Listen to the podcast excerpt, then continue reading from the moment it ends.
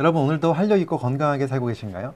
사실 우리는 건강하고 활력 있게 살려면 세포에서 에너지를 잘 만들어야 됩니다. 근데 세포에서 에너지를 만드는 공장이 있다는 사실 아시죠? 그것은 바로 미토콘드리아라는 공장입니다. 어떻게 하면 우리가 이 미토콘드리아를 활성화시키고 활력 있게 계속해서 잘 돌릴 수 있을까요? 그것이 궁금하시다면 이 영상 끝까지 봐주시기 바랍니다.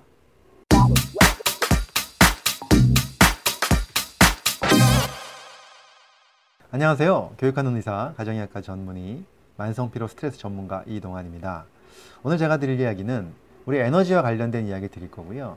이 에너지를 만들기 위해서 우리가 어떻게 하면 미토콘드리아라고 하는 에너지 공장을 활성화시킬 수 있는지에 대한 이야기를 드려보려고 합니다. 사실 우리가 많은 분들이 우리 몸 세포가 굉장히 많다는 거 아실 겁니다. 한 60조 이상 되거든요. 근데 이 세포 안에는요, 힘을 만드는, 즉 에너지를 만드는 공장이 있습니다. 이것을 우리는 미토콘드리아라고 부르고요. 이것이 굉장히 우리의 건강에 중요한 어, 기관, 소기관이라고 보시면 됩니다. 사실 세포 안에는 어, 일을 많이 하는 세포들이 있지 않습니까? 어떤 세포들이 있냐면 그 간이나 심장, 뇌, 근육과 같은 이런 많은 에너지를 소모해야 되는 그런 세포 내에서는요, 세포 한 개에도 미토콘드리아 숫자가 수천 개에 이른다고 되어 있습니다. 그 정도로 미토콘드리아가 많이 있어서 에너지를 만들어내야만 간에서는 해독을 하고요. 심장에서는 계속 혈액을 뿜어줄 수가 있고 또 뇌는 뇌 기능을 활용할 수가 있다는 거죠. 그런데 미토콘드리아가 만약에 기능이 약해진다면 어떻게 될까요? 당연히 어, 에너지가 떨어져서 각 기관들이 자기 기능을 못하게 되고 활력이 떨어지고 결국은 문제가 생깁니다. 건강에. 그래서 저는 사실 이 미토콘드리아를 저는 엔진이라고 말하고 싶어요. 자동차에 엔진이 필요하듯이 세포에서도 이러한 미토콘드리아가 엔진에 해당되고 이 엔진이 잘 돌아가야만 세포가 쌩쌩하게 활력을 갖게 되는 건데요. 어, 사실 자동차를 돌리려면 휘발유 연료를 넣는 것처럼 미토콘드리아의 그 엔진이 들어가기 위해서도 어, 연료가 필요합니다. 그 연료가 바로 뭘까요? 그렇죠. 우리가 먹는 음식입니다. 칼로리가 바로 우리가 그 원료라고 보시면 되는데요.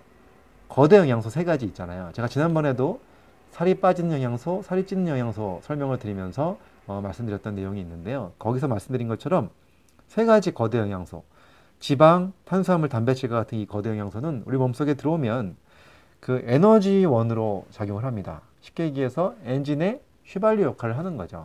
그래서 이런 것들 꼭 먹어야만 어, 에너지가 나올 수가 있고요. 그 다음에 사실 자동차가 연료만 있다 그래가지고 무조건 달릴 수 있는 건 아니잖아요. 공기압도 맞춰줘야 되고 윤활유도 필요하고 또 엔진이 잘 돌아갈 수 있도록 정확하게 이제 산소도 들어가야 되고 여러 가지가 필요한데요. 여기에 해당되는 것이 바로 미토콘드리아 안으로 들어온 이러한 이제 그 칼로리들을 잘 태워줄 수 있도록 도와주는 영양소들이 또 필요합니다. 그것은 칼로리가 없는 영양소. 지난번에 말씀드린 것 같이 미세 영양소입니다. 이런 거죠. 바이타민, 네, 미네랄 같은 성분입니다. 대표적으로 이 어, 미토콘드리아 안에서 꼭 필요한 비타민들은 비타민 B군들이 굉장히 많이 필요합니다. B1, B2, B3, B5번 이런 것들이 굉장히 많이 필요하고요.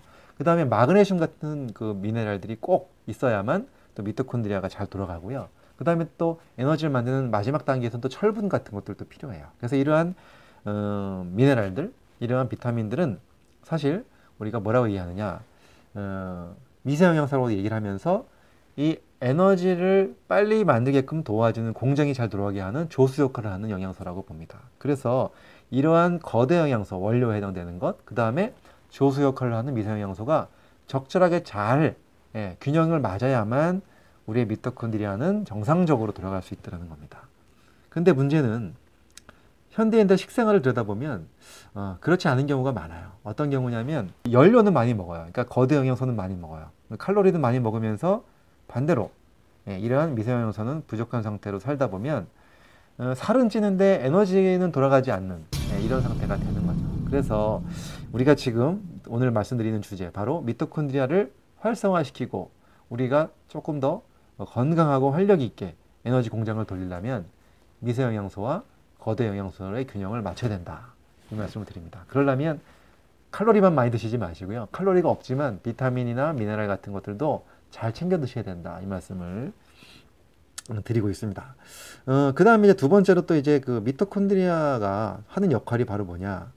사실은 미토콘드리아가 잘 돌아갔을 때 활력도 생기지만요. 미토콘드리아가 잘 돌아가면 정말 중요한 예, 우리의 노화를 늦출 수 있다는 겁니다.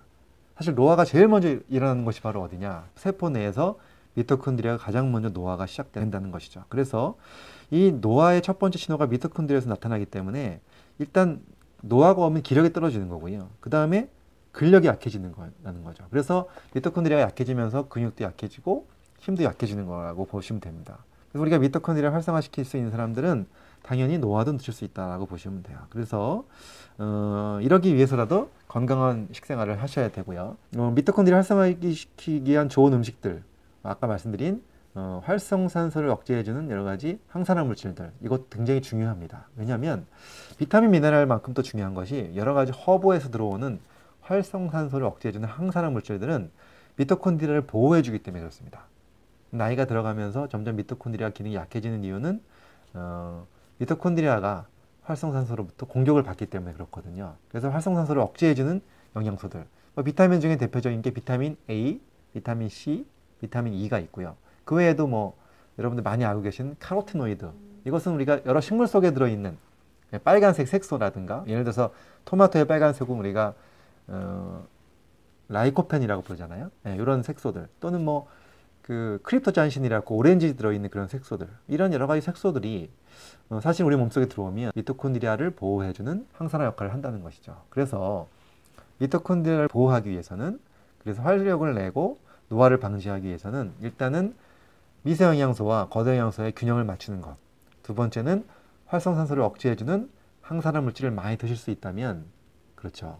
훨씬 더 우리의 미토콘드리아 에너지 공장을 살릴 수 있다는 얘기입니다. 자, 오늘 드린 말씀들 한번 잘 한번 생각해 보시고요. 내가 음식 속에서 네, 어떤 것들을 많이 먹고 있는지 너무 지나친 어, 탄수화물이나 단백질, 지방만 많이 먹어서 어, 너무 어, 살이 찌고 있는 건 아닌지 아니면 칼로리만 넘쳐나고 그 연료를 잘 태울 수 있는 미세영양소는 부족하지 않은지 이런 것도 한번 생각해 보시고요.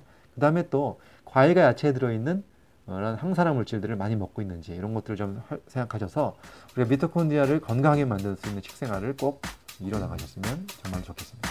자, 다음 시간에도 더 중요하고 재밌는 이야기를 찾아오겠습니다. 감사합니다. 이 강의가 도움이 되셨다면 좋아요, 구독, 알림 신청 해주시면 감사하겠습니다.